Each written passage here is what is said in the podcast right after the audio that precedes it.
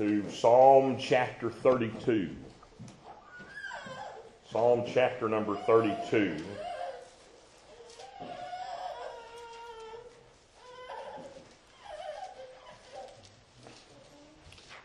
Been, I guess you'd call it poking around in Psalms the last several days. Uh, these are songs, uh, majority of them written by David, uh, songs of praise uh, that he has written for the Lord, and of course, uh, they would put them to music and sing these songs, and he would. Some of them you find where he's he's dedicated these songs to the the house of the Lord, and given them to the the magicians of the of the tabernacle at the time, and they would uh, put these things to music and sing these songs that uh, David had written here, and he's got some beautiful uh, songs that David has written here in this book of Psalms. And we have one here in Psalm 32. It is a psalm of instruction. A psalm of instruction. Historically, it is believed to come after Psalm 51. In other words, David wrote Psalm 51 and then writes Psalm 32 afterwards describing what took place in Psalm 51 or what, what was his heart in Psalm 32 to why he would write Psalm 51. Um, it was uh, called by Luther, in fact, he called it the Pauline Psalm uh, because uh, we find here in this passage that forgiveness is given by grace and not by works. Um, in fact, Paul quotes from it in Romans chapter 4. You go over there, holy place here, go back with me and look with me just here what Paul says. Romans chapter 4, verses 6 through 8. He says, even as David also describeth the blessedness of the man unto whom God imputeth righteousness without works, saying, Blessed are they whose iniquities are forgiven and whose sins are covered. Blessed is the man to whom the Lord will not impute sin. This is, by the way, the second psalm of benediction or the pronouncement of blessing on the people of God. Uh, psalm 1 being the first, it describes the result of holy blessedness, and this psalm here deta- details rather the cause of it. Why we have that holy blessedness. Look with me at the psalm. Blessed is he whose transgression is forgiven, whose sin is covered. Blessed is the man unto whom the Lord imputeth not iniquity, and in whose spirit there is no guile. When I kept silence, my bones waxed old through my roaring all the day long. For day and night thy hand was heavy upon me. My moisture is turned into the drought of summer. Selah.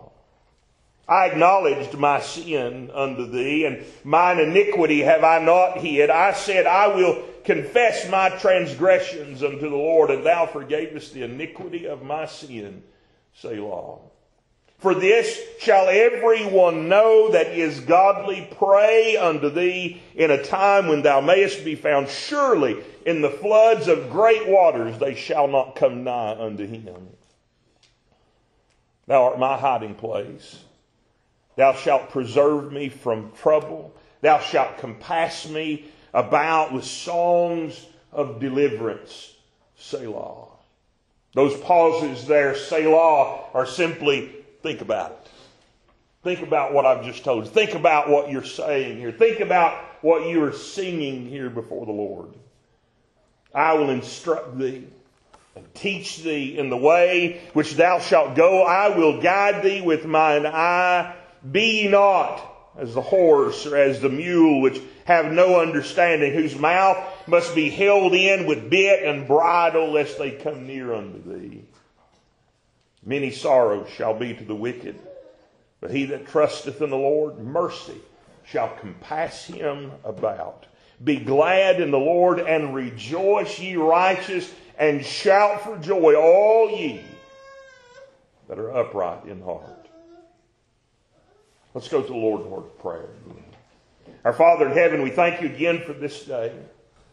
Father, we thank you for your blessings that you poured out upon us. Father, we love you. We thank you, Father, for those many blessings. We thank you for your grace. We thank you, Father, for uh, your mercies that we enjoy that are new to us every morning. Father, we thank you for all of your watch care over us. Father, we pray that you help us as we've gathered together today, as we spend this time in worship of you, that you might help us to do so in spirit and in truth. Father, open your word before us. Give us understanding of these things. Father, that we might be able not only to, to understand, but that we could have application in our lives, that we could walk by your word and live by it, rejoicing in what you have accomplished and what you have given us even this day. Go with us now as we look to your word. Bless each soul that's come this way today, that our hearts and our minds would be turned towards you. That we would, we would be focused upon you and not ourselves but that our, our desire would be for your glory and for your goodness and for your praise. Go with us now, we pray, for we ask these things in Jesus' name. Amen. David begins here in this psalm and he describes for us the blessing for the forgiven, the blessing for the pardoned Blessed is he. That word blessed simply means happy. Happy is he whose transgression is forgiven, whose sin is covered. Blessed is the man with whom the Lord imputeth not iniquity, and in whose spirit there is no guile. Blessedness is not in this case ascribed to one who is a diligent law keeper. Doesn't say, blessed is the one who keeps the law of God. Blessed is the one who is obe- obedient to what God has declared. We don't find that there.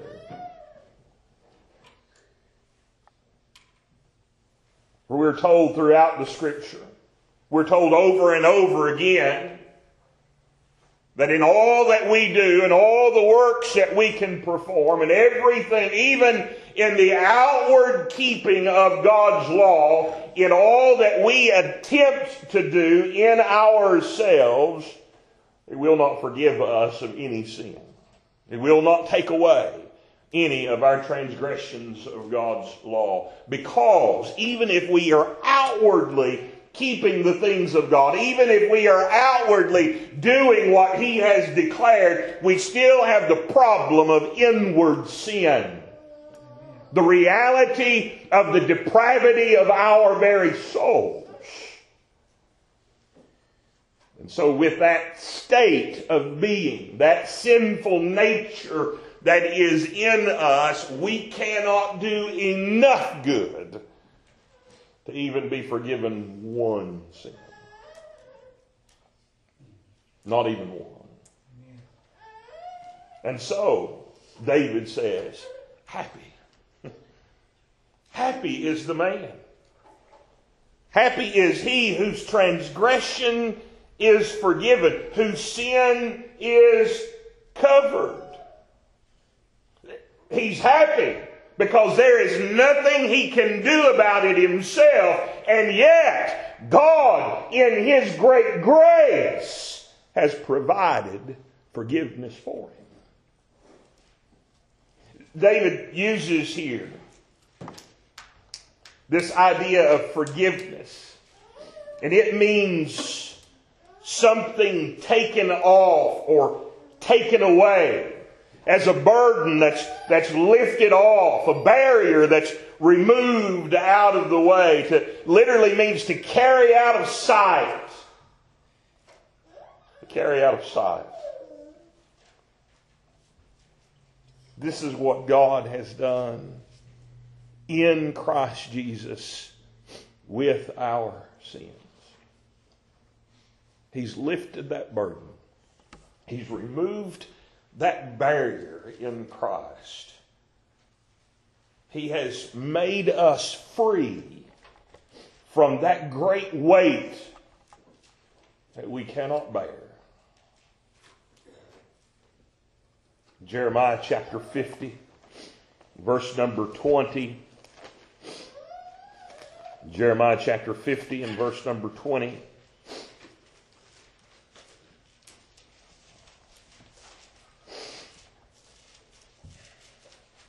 Jeremiah writes here, In those days and in that time, saith the Lord, the iniquity of Israel shall be brought, or shall be sought for rather, and there shall be none. The sins of Judah, and they shall not be found. For I will pardon them whom I reserve.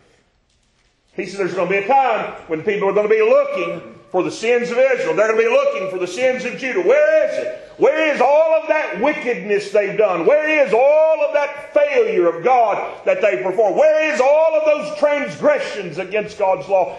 Pile them up, line them up so we can see all of those wickednesses.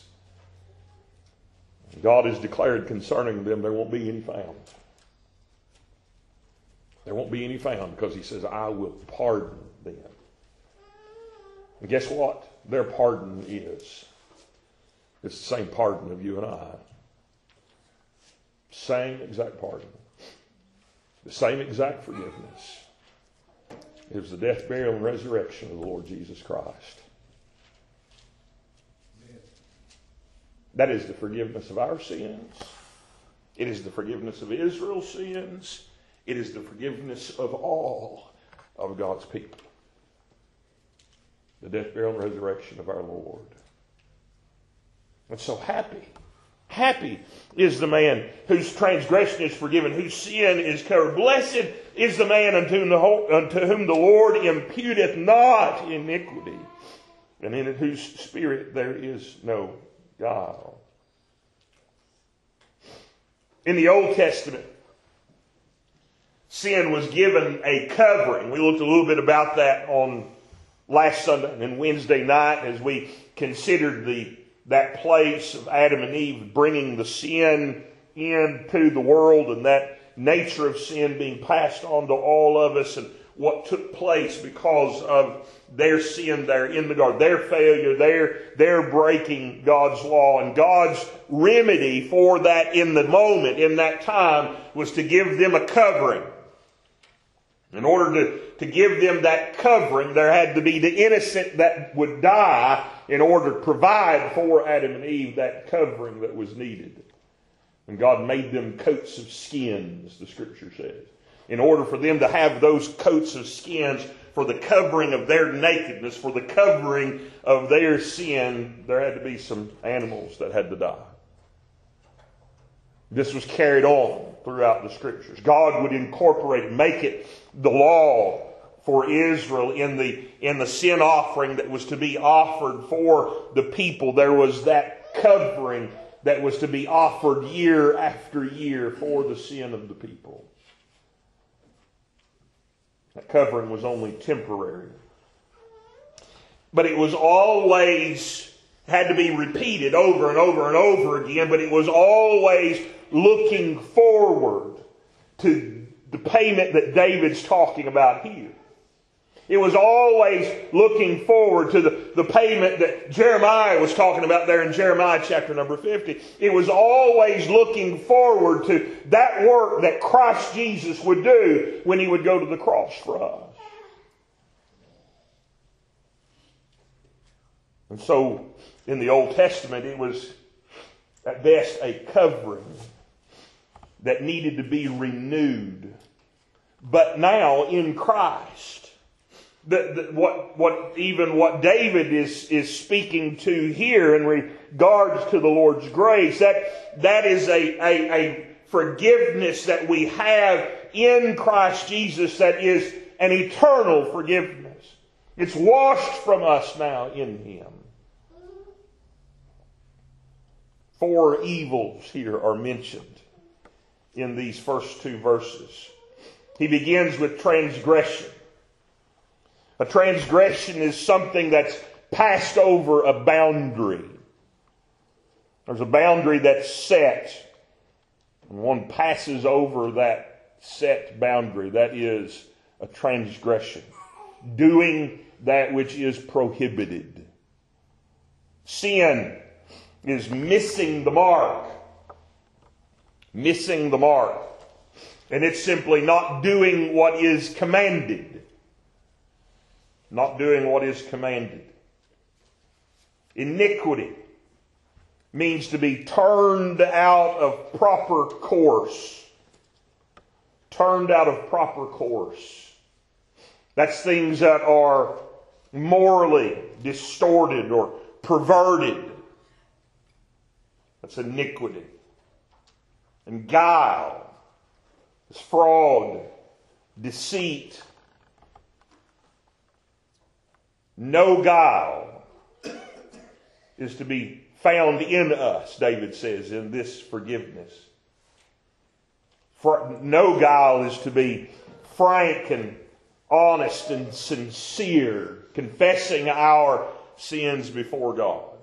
And so David says when, when one is forgiven, when his transgression is forgiven, when his sin is covered, when the Lord is not imputing to him his iniquity, his perverseness, all the things wrong with him, and the Lord is not putting that on him, but rather the Lord has forgiven him of these things he says the result of that, if you will, is there is a spirit that has no guile in him. In other words, he is open, he is honest, he is frank. Look, I'm a sinner, I'm a filthy sinner, I have sinned against God, I have failed him, and I'm just laying it all out there. I, I'm not trying to cover it up. I have been forgiven of my sin. Blessed is he whose transgression is forgiven, whose sin is covered. Blessed is the man unto whom the Lord imputeth not iniquity, and in whose spirit there is no guile. 1 John 1 and verse number 7, John says here, writing uh, this first epistle, he says, But if we walk in the light, as he is in the light, we have fellowship one with another, and the blood of Jesus Christ, his Son, cleanseth us from all sin. All sin.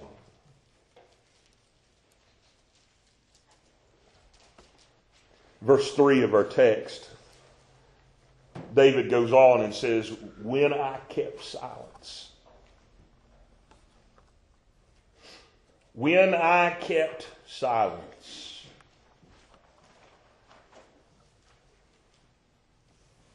My bones waxed old. Through my roaring all the day long. Now he's saying, in that forgiveness, he's not trying to cover anything up in that forgiveness, he's open and honest and frank and declaring that, hey, listen, I have sinned against God. There's, there's an honesty with himself. There's an honesty with others around him that he's not trying to cover anything up. He's not trying to act perfect in any way. He's, he's open and honest. Look, I'm just a sinner. I've sinned against God. I failed. But there was a time but he goes on to tell us here in verse number three there was a time before the forgiveness, before the acknowledgement of that sin, before he was ready to admit what he had done wrong, before he was being open and honest and frank about his sin, when he was trying to cover it up, when he was trying to hide it. That's what he's talking about there when he says in verse 3 when I kept silence. When I kept silence, my bones waxed old through my roaring all the day long. For day and night thy hand was heavy upon me. My moisture is turned into the drought of summer, Selah. I acknowledge my sin unto thee. And mine iniquity have I not hid. I said, I will confess my transgressions unto the Lord, and thou forgavest the iniquity of my sin. Selah.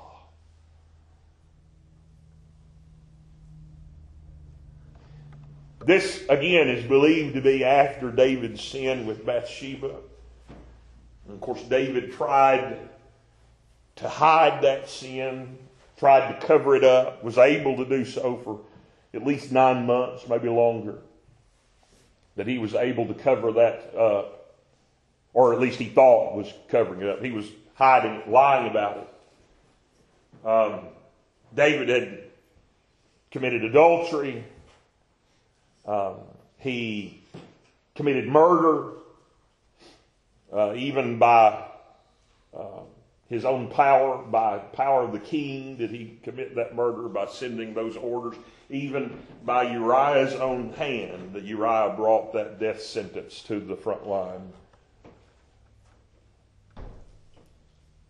And then David tried to cover all of that up. You find that in 2 Samuel chapter number 11 and all of that, that discourse and the, how that sin come to be and all of those sins came to be.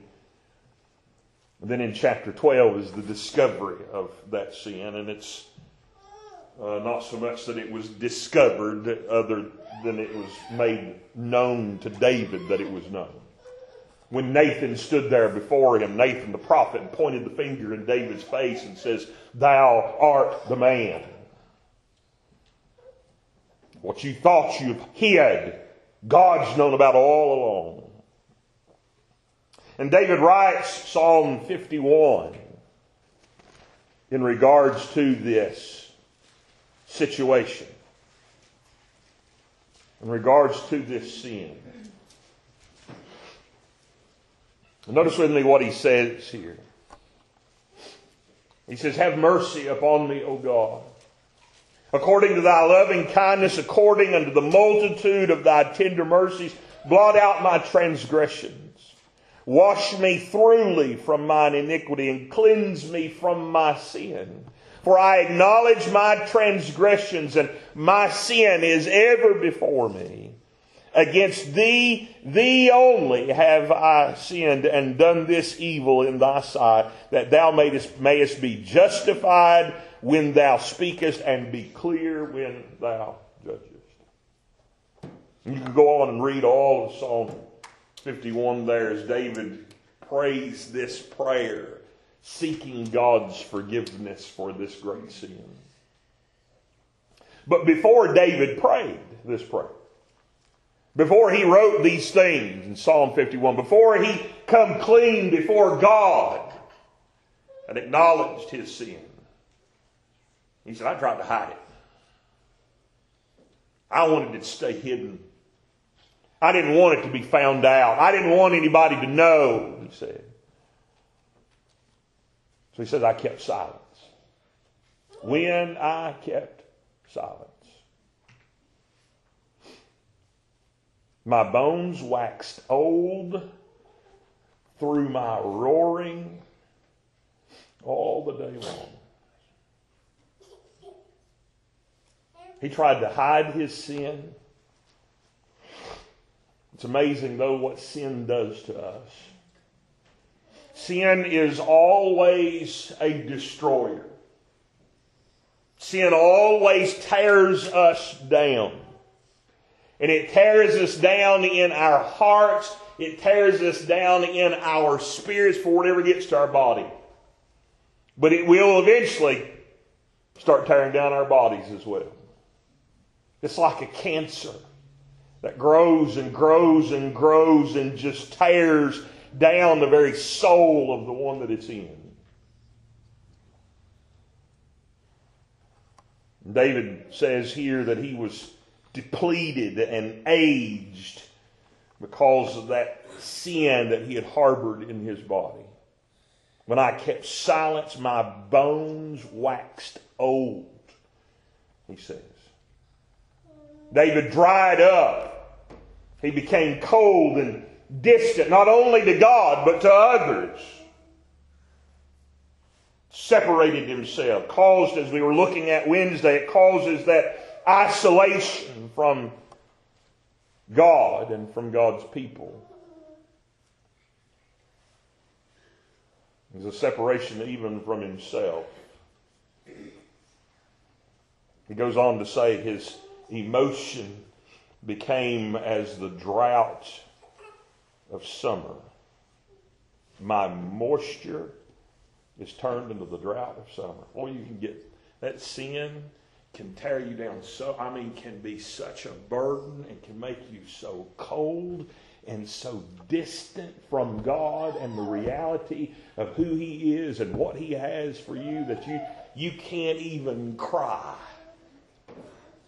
about your wickedness. Striving so hard to keep it covered, striving so hard to keep it in. It dries us up emotionally, it dries us up spiritually, it dries us up physically as we hold on to sin. David says, When I kept silence, my bones waxed old through, listen this, through my roaring all the day long. David knew something's wrong with me. I've done this, I've done that, I've, I've committed this sin, I've failed God in this way, I've transgressed, I have this iniquity in my life, but I ain't gonna, I'm gonna keep silent. I'm not gonna tell it to anybody. I'm gonna keep it to myself. I'm just gonna, I'm just gonna hang on to it. I don't want to give it up right now. I'm just gonna continue on in this thing, in this sin, in this wickedness, and I'm, I'm not gonna let go of it. I, I like this. I want this. I'm gonna, I don't want nobody else to find out about it. I'm gonna keep on.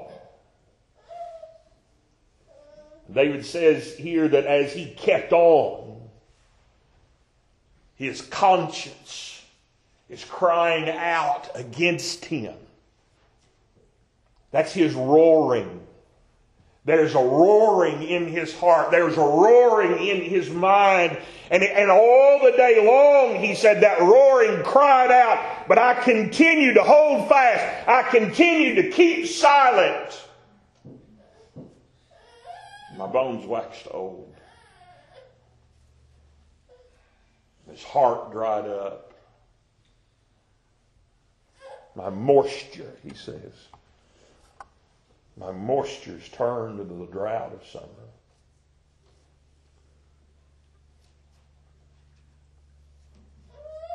It is the picture of hard heartedness. It is the picture bitterness.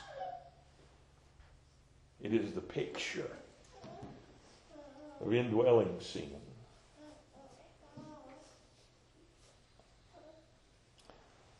But then he says, verse 5, I acknowledge my sin.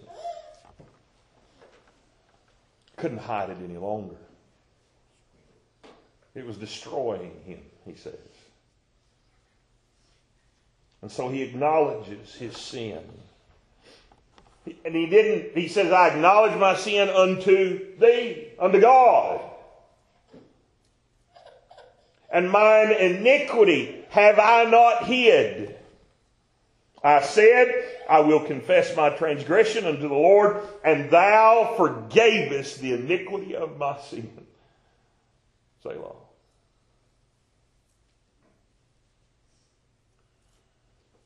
At last, he confessed. At last, he declared his sin before God.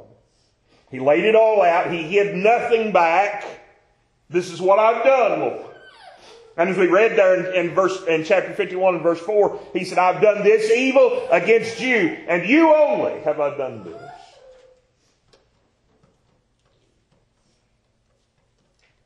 He did not confess generally. He didn't say, Lord, forgive me my sins. Rather, he spoke what he had done.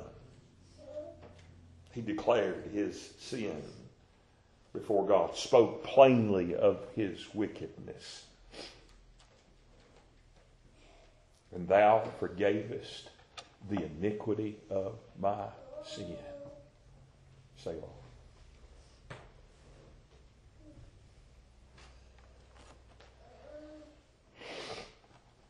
God, in His grace, God in His grace forgave David's sin. David hung on to it all of that time. He, he, he held it back all of that time. He kept silence all of that time. And it just destroyed him. But he got to the place where he couldn't hide it any longer.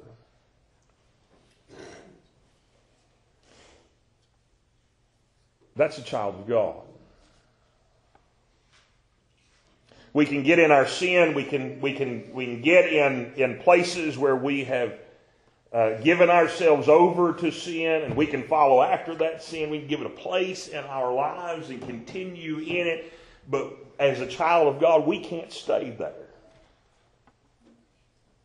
We can't stay there. Because it's, it's not who we are in Christ. And because it's not who we are in Christ, we cannot stay in that sin. We finally have to get to a place. There is a place that is coming for all of God's children that if you're in sin, there's a place that is coming that you have to come clean before God. You can't keep from it if you're His. You can't keep from it if you belong to Him. David says he, he broke and he brought that sin. I acknowledge my sin unto thee, and thou forgavest the iniquity of my sin.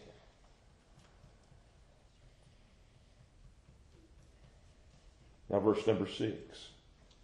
For this shall every one that is godly pray unto thee in a time when thou mayest be found. Surely in the floods of great waters they shall not come nigh unto him. Thou art my hiding place. Thou shalt preserve me from trouble. Thou shalt compass me about with songs of deliverance. Selah. The godly find themselves in the storms of life we find ourselves brought down by our own failures, our own sins, our own transgressions, our own iniquities, our own guile. We find that in our lives because we're still sinners. And we find that in ourselves. And so those storms rage around us because of our sin. But the godly, the children of God, know that they are the Lord's, that we belong to Him. I love that phrase when the Lord's telling about the prodigal son. I love that phrase where he's down there in the pig pen and he's got nothing left. And he goes to eat there of the hog's food, and, and the Lord says, and he came to himself. What am I doing here? What, I've got a father. I've got a home. I'm unworthy. I, am not worthy to be called his son even at all, but, but maybe he'll make me one of his hired servants at least. He came to himself and realized this is not where I belong.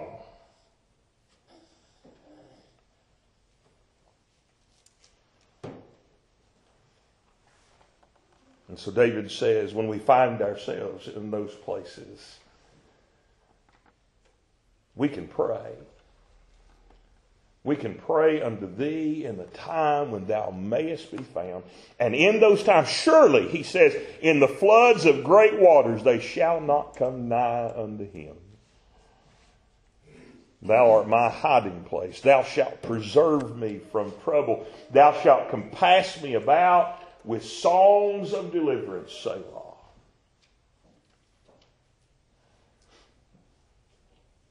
We know we are the Lord's. We know we belong to Him. And all the troubles and all the trials and all the situations that come,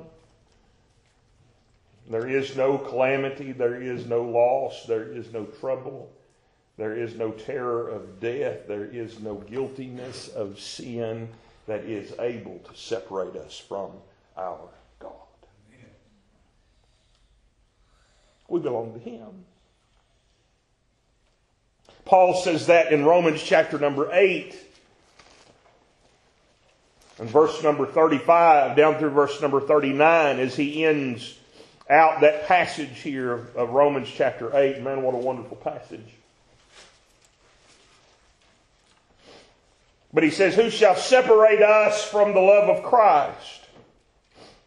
Shall tribulation or distress or persecution or famine or nakedness or peril or sword?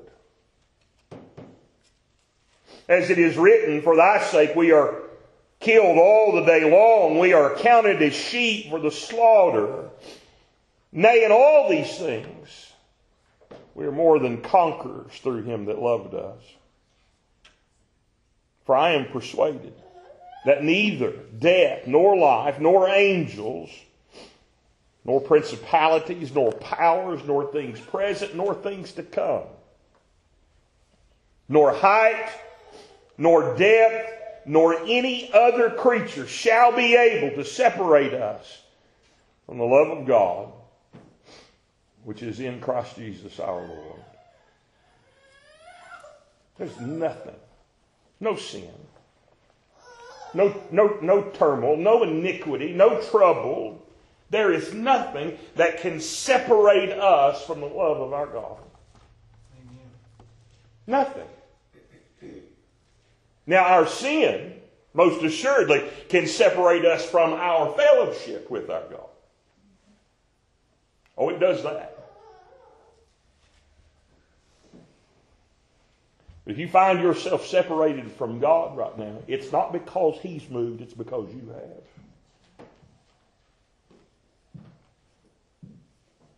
And whether you feel Him or not, if you belong to Him, He's still there. That's His promise. I will never leave thee nor forsake thee. That's His promise.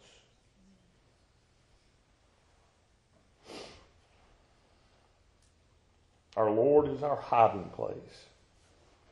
He's not a hiding place. He's the hiding place.